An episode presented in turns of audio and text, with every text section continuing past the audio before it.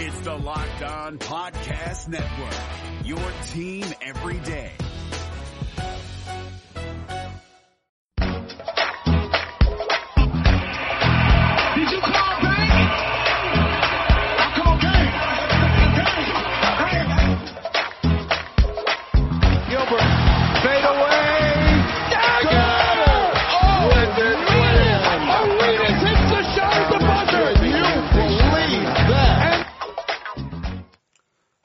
Welcome to another edition of the Locked On Wizards podcast. Ben Standig here, and I'll be honest, when the day started, I wasn't quite sure what the tone of this podcast was going to be like. We we found out that John Wall, uh, while he didn't suffer any significant injury with that shoulder he hurt in Friday in uh, Friday's loss against Cleveland, that he was not going to play in Sunday's game at Toronto.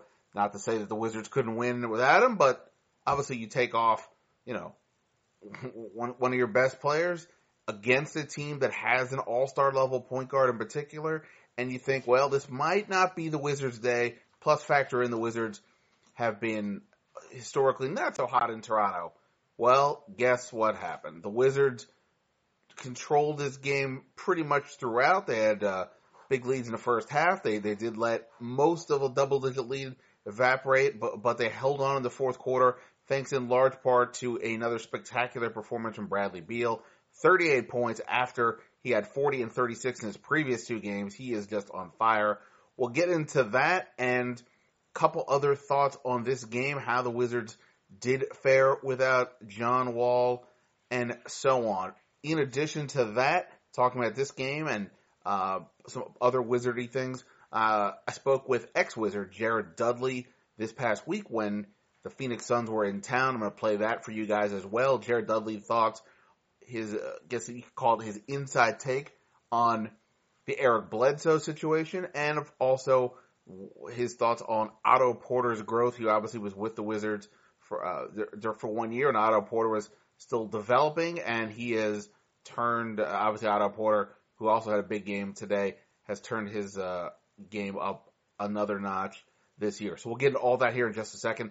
Um, on the Locked On Wizards podcast, you can of course find all of uh, our episodes on iTunes or pretty much anywhere else to do your podcasting. Subscribe, therefore you won't miss anything. If you got any questions, thoughts, comments, hit me up on Twitter at Ben Standig or shoot me an email, bstandig1 at gmail dot com. And the Wizards win, the Wizards win, you know, look, it's not like the Wizards can't win without, uh, without John Wall. I mean, that, that, that that's never, that's not the case. But obviously, just as in a general sense, you take out one of your starters, not just a starter, but a four-time All-Star, and it's going to be a bit of a challenge. Uh, though, and you're going, like I said, you're going up against a team that's got, you know, I think I would say that the Wizards have the better backcourt between them and Toronto. But when we ha- when we have that type of conversation, if we have one, let's just say put the Golden State combination at the top. You know, the Toronto backcourt is in the discussion. Toronto finished ahead of the Wizards last year in the Eastern Conference, largely because of Kyle Lowry and DeMar DeRozan. And yet, ultimately, that didn't matter in part because the Wizards got off to a great start, even though Tim Frazier, John Wall's uh, replacement, got in some early foul trouble. But Beal was on fire. Tomas Satoransky came in, gave them some good energy. Uh, I really like the passing out of Mar- Marcin Gortat uh, in in the middle. He just always does all the, the, the, the dirty work, and of course Otto Porter making shots all over the place as well. He had 19 points. Um, but the thing about it is Kyle Lowry got himself ejected in the second quarter. A bit too much yapping with the refs, and that essentially negated that aspect of the game. And you know the the Wizards are doing pretty well. Uh, when, when, I've always thought the Wizards had a better front court over the years than Toronto, and I think that proved again tonight. Otto Porter, 19 points. Marcin Gortat, 11 and 12. Markieff Morris, still not all the way back, but he had uh, 10. He had 10 points.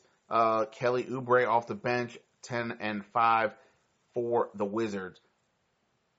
But let's get to a couple specific points here about this game. First and foremost, Bradley Beal holy, uh, I don't know what what else can you say? Holy hell, really at this point, how well he is he is playing. You know, I I'm not. You guys have heard me talk about this now here on the podcast for over a year and change. I mean, I'm not at all stunned that Bradley Beal is turning into an all star. I mean, I've been calling this for some time. Uh, you know, you guys heard me uh, when I had uh, my pal Armand Lee on this podcast a couple times, and we he, he he admitted that he and I have gotten into big debates about Bradley Beal earlier in Beal's career, and I was advocating that that, that Bradley Beal had the goods to um, had the goods to be an all star level player, but it really is going up another level even this year. I mean, he's he, his ability to get to to create his own shot. He hit one shot. It was the late second quarter. I think even Kara Lawson on the broadcast was just ecstatic over it. He's sort of uh, uh, above the free throw line. He's got Fred VanVleet sort of in his uh, you know in his pocket trying to get the ball from him. Serge Ibaka comes over to uh, to try to stop him, and, and, and Beal is twisting, he's turning, he's faking, and he gets off a nice turnaround uh, or fadeaway from that spot and sinks it. He's just, you know, it's a, he's not just a catch and shoot guy uh, anymore, and, and he really hasn't been for the last year and change in particular. I, I, you know what? Frankly, Beal really has never been just that guy. He's always had some type of you know handle. You know, we forget when John Wall busted his hand in that Atlanta series uh, in the playoffs a few years ago. Bradley Beal is the one who largely took over, you know, a, a, as a point guard. So he's had that in his game, but now he's just taking it out. He's he's just completely weaponized, uh, completely weaponized it. And the thing about it with Beal, like a lot of guys have the ability to do the things that he does, but it's not just the physical; it's also the mental. He has such a good feel for when to attack, when to pull up. And even though he's on a rhythm, I mean, he finished what, 16 for 26 from the field. Uh, you know, he, he's, he's making all these shots, but he still doesn't, he's aggressive without, without forcing. And that is a line that is, that is pretty, for some guys, I think it is a tough one. And for some players, I don't know if they ever truly resolve that line for them where they think it's I've got to get up the shots either because I'm hot or I'm the best player on the team or whatever it is. Um, I mean Bradley Beal, look, let's be clear.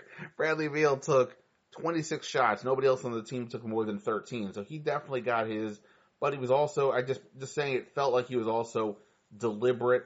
Uh, he wasn't, like I said, he wasn't trying to force too much. There were times where he was leading the break, and, and you could tell he was looking to set up teammates or at least explore that option without thinking, I've got to get up, I've got to get this uh, shot up. A, a, a, truly spectacular performance, and just to sort of point uh, to, to how well he has played in the last three games. So that's the two losses at home and this win. He's averaging averaging 38 points a game, five rebounds, three assists, shooting 54.5% from the field, 41.2% from three you know, and uh, you look again, stats are not all stats are not the end all be all for everything, but when you but obviously those numbers are impressive. But like I said, when you watch his game flow, you know, and, and I think also obviously the Wizards are a better team when you have their best players on the court. So you know, John having John Wall is going to be more positive than negative more often than not. Um, but one thing I, you know, seem to notice with, with, with Beal, and I'm going to be curious to see when, when the numbers come up on NBA.com with regards to sort of the passing and things like that. It just felt like the Wizards were a little more um, looking for each other, a little better ball movement. They only had 19 assists and 17 turnovers, hardly a great ratio. But it, you know, it. I you've heard me say this. I just said it Friday night. Teams take on the personality the dominant figure. In this case, it was Beal and it just felt like the team played maybe a little headier than than than uh, that they have at some other times. Uh, but look, also we can't dismiss the fact that their backs were up against you know against the wall. Relatively speaking, you know, nine games into the season, you know, clearly can't hadn't couldn't be feeling too good about themselves after the back to back losses at home and uh, good win for the Wizards without question. Uh, you know, and, and if anybody says to you, "Hey, Bradley Beal is going to make the All Star team," well, yeah, of course, because the East lost so many players. No, no, no, no, no. Br- Bradley Beal was going to the Eastern Conference or to the to the All Star game this year. I guess I can't say East or West because with the format of the All Star game, we don't know we don't know who's playing for who. But in any event, Bradley Beal will be going to that All Star game unless something crazy happens. And at this point, it is a well deserved. Uh, we'll be back on the Locked On Wizards podcast right after this message. Now, in the backcourt this time, he had with him Tim Frazier and Tomas Satoransky. Now, you know, neither of these guys are making making people forget about John Wall, but you know, again, let's just look at the numbers really quick here. Tim Frazier picked up two quick fouls earlier early in the game, and um, you know that, that put the Wizards even more into more of a bind without Wall. But he comes back in, he plays 31 minutes, finishes with eight assists and zero turnovers. You know, there, there's things about about Frazier's game that are not totally appealing. Um, our, our friend Todd Dybas often mentions his defensive concerns. His three point shot is not all there, but what Tim Frazier can do is set people up, put get the ball to the right person. He did that. He did that uh, nicely today uh, for the most part. So you know his performance going forward is key. Obviously, we, we you know we spent so much time last year talking about the lack of a backup point guard. Tim Frazier, I wouldn't say that anybody's thinking after nine games that the problem is solved, but his performances like this, uh, and look, also he played with the first unit. I've said before that I think uh, Morris is sort of the toughest guy to replace among the starters, uh, just simply because of, of on this particular roster that they just don't have anybody who can really kind of do what he can do. Now Tim Frazier can't do a lot of things John Wall can do. He can't run. He can't push. The, can't push the pace um, the way uh, the way Wall can. Um, you know, he doesn't have his athletic ability, but he can run the offense, and I think at a base level that is important. By the way, speaking of uh, what, you know things he John Wall can or can't do, the Wizards had 17 fast break points tonight. According to the box score against Cleveland, they had zero. That didn't almost seem right. It felt like there were a lot more. Just in that first quarter alone, it felt like there were some fast break chances. Nonetheless, uh, the Wizards with Wall, they just did that here today with without without him. Um, they get 17. Toronto had 12, and it wasn't. That's not just a Frazier stat. That's a Bradley Beal stat. That's an Otto Porter stat. Otto Porter uh, had a play where he grabbed the rebound on one end of the court, dribbled the entire length of the court, and hit a hit a uh, I banked in a uh, a runner um, on the same play. That's the type of thing you didn't see out of Otto Porter historically. But again, a good sign for him. You know, similar to the game against Golden State when when John when Bradley Beal gets ejected, there was an opportunity for uh, for somebody else to step up. Otto Porter did, and you know, I think was arguably the best player on that on that court for either team that game. And, uh, you know, he wasn't the best player in the Wizards tonight because of Beal, but he definitely had some big moments. And, you know, look, I, sometimes I feel redundant, to be honest with you, on the podcast, talking about these same guys over and over again. There's only so many players, right? Unless I'm doing an interview with somebody where we can go into specific topics, there's only so many players in a given game, and the best players on, uh, in, on an NBA team are the ones who typically take the most shots and are most involved.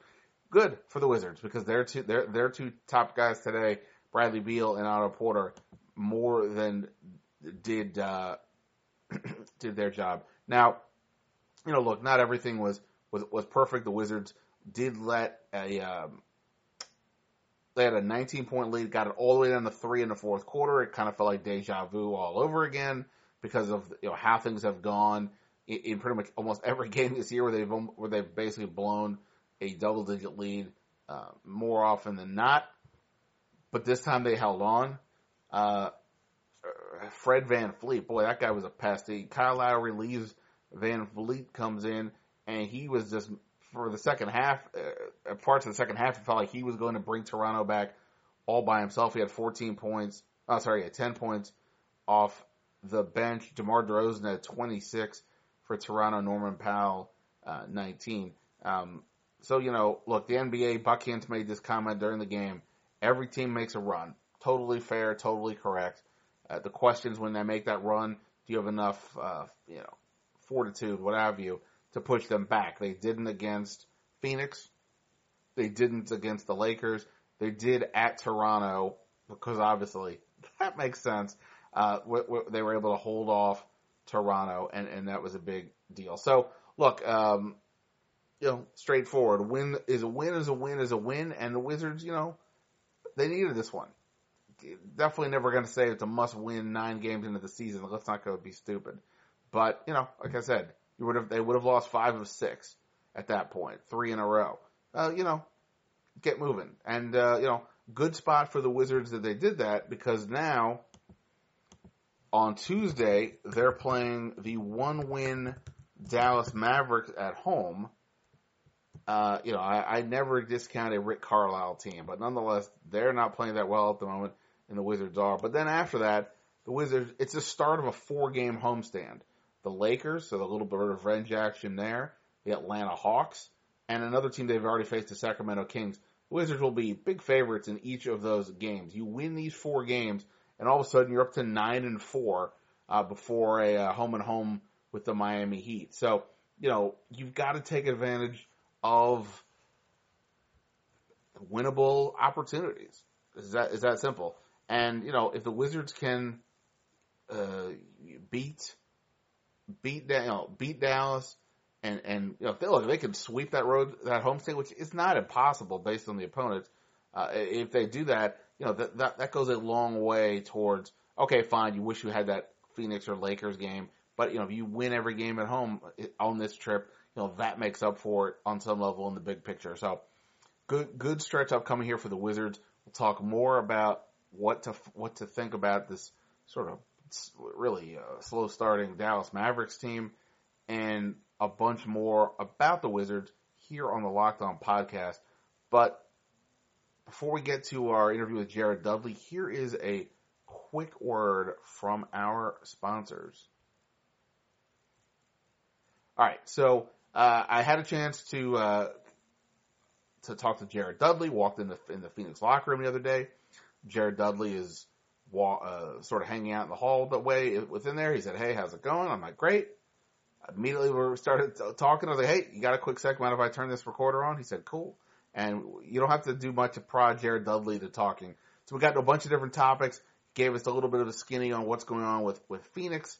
Um, oh, by the way, I should mention. Well, actually, I'll come back to this later. I had a thought about Cleveland, but I'll come back to this in a second. Let me not uh, interrupt my train of thought. Anyway, uh, so Jared Dudley, I asked him about the Eric Bledsoe situation. He had some thoughts there, along with his former team, what they've been up to. So here is former Wizard and NBA fantastic talker, Mr. Jared Dudley. I, you know, obviously, uh, just wanted to touch base. Uh, it's super duper earlier in the year for you, but Yeah. how's it going? Doing good. Come come back off surgery rehab, foot 100 percent healthy, which kind of when I was here, I was like, was my back, so everything's perfect. So just trying to get back in playing shape, doing stuff right here, right now. It's been a little difficult because we, we've been having so many different games, so we haven't had a lot of practice times, but long season. So for me, just pacing myself. Hopefully by you know end of November, beginning of December, I'll be 100 ready to go play NBA style. Um, yeah, no, I noticed the bye. In looking up this game, I noticed you did play in the last game, and uh, wasn't quite sure what was going on. Well, now, no, no, because mostly that I came back early because after our coach getting fired and Bledsoe's tweet, I thought it'd be good just for leadership wise me just to be out there, even though Sure. not not you know at 100 percent of playing wise, but health wise it's 100 percent. So for me, I played the first game, but mostly my minutes will be sporadic different times. Uh, a lot of DNPs probably for the next couple of weeks, and then after that, they'll slowly slowly work me in. What's going on, brother? Everything good? Yeah. um, you mentioned the firing. Yeah. What you've been through the NBA for? What was Right. that whole 24 hours like? It was crazy. Just, I mean, we, we were playing, you know, kind of the worst basketball that I've seen in the NBA for a while. Just getting beat by, giving up, giving, giving up 130 a game. Teams outscoring us, losing by 50. And I just think that there, there was no progress being made, and um, them wanting to go in a different direction. Then Bledsoe, you know, voicing his concerns of trying to, you know, just trying to be a, on a winning team. Which, hey, I, I've been there before. I've, I've wanted, I've wanted that in my prime years. I think he's, I think he's handled it the wrong way. But you know, the end result is, you know, hopefully he gets what he wants because that, cause he, he was, he was a good player for us.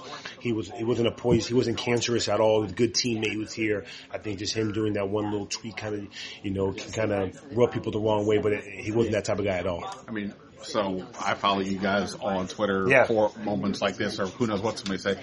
Or, or what, how do you find out about this moment? Somebody say, I saw "Oh, a tweet. I saw a tweet, and then I called him or something like that. So, yeah, he, he he did tell me that the hair, you know, the hair salon thing too. But overall, that you know, he he, he did want to get moved anyway. So, I think just with Bled, I think overall he's a good guy, good player, and you're just hoping for the best of him, and hoping that you know. And we've been playing well. We've won three out of four guys. We should have beat Portland. Should be four and zero for that. But hopefully, we can just keep playing the, the type of basketball we're, we're doing right now.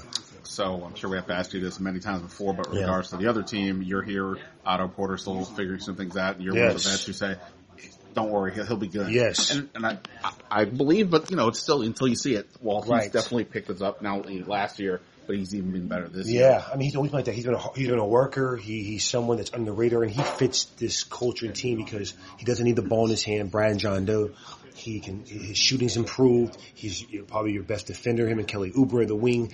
Now a small ball playing the four. He's like like a Swiss Army knife, and he's someone that's always always going to get better because you're playing with someone like John.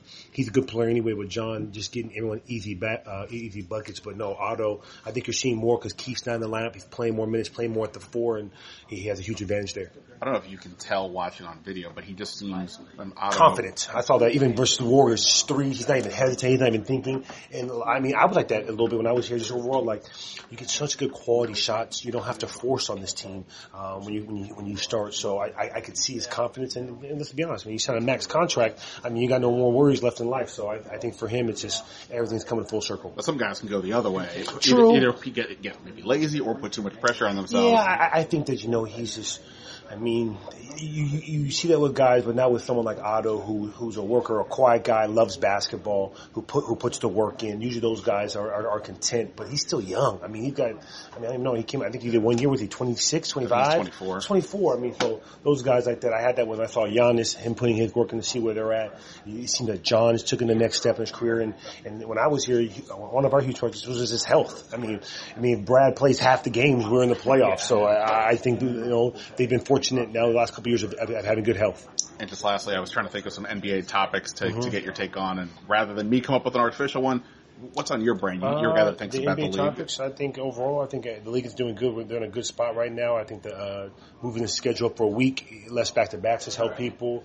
Um, I I think that overall, I'm trying to think what else is going on here uh, for player wise. I mean.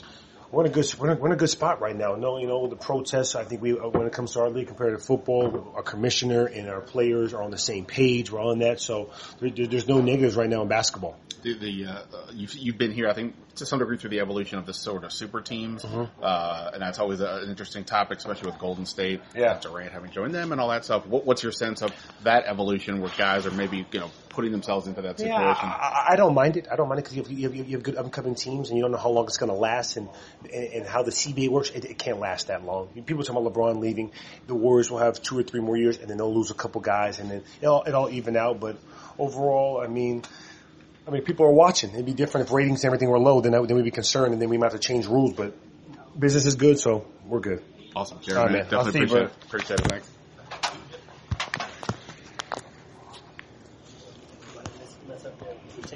All right, so there you go, Jared Dudley. Interesting thoughts, candid comments about Eric Bledsoe, how he handled the situation. Some praise, of course, for Otto Porter. You expect nothing less from Jared Dudley. All right, let me uh, let me get out of here. Thanks to you guys as always for listening. I definitely appreciate the um, the time that you guys uh, commit to this podcast. Always uh, warms my heart to know that you guys care enough about somebody talking about the Wizards. Uh, definitely appreciate it. All right. Well, Wizards back at it Tuesday night.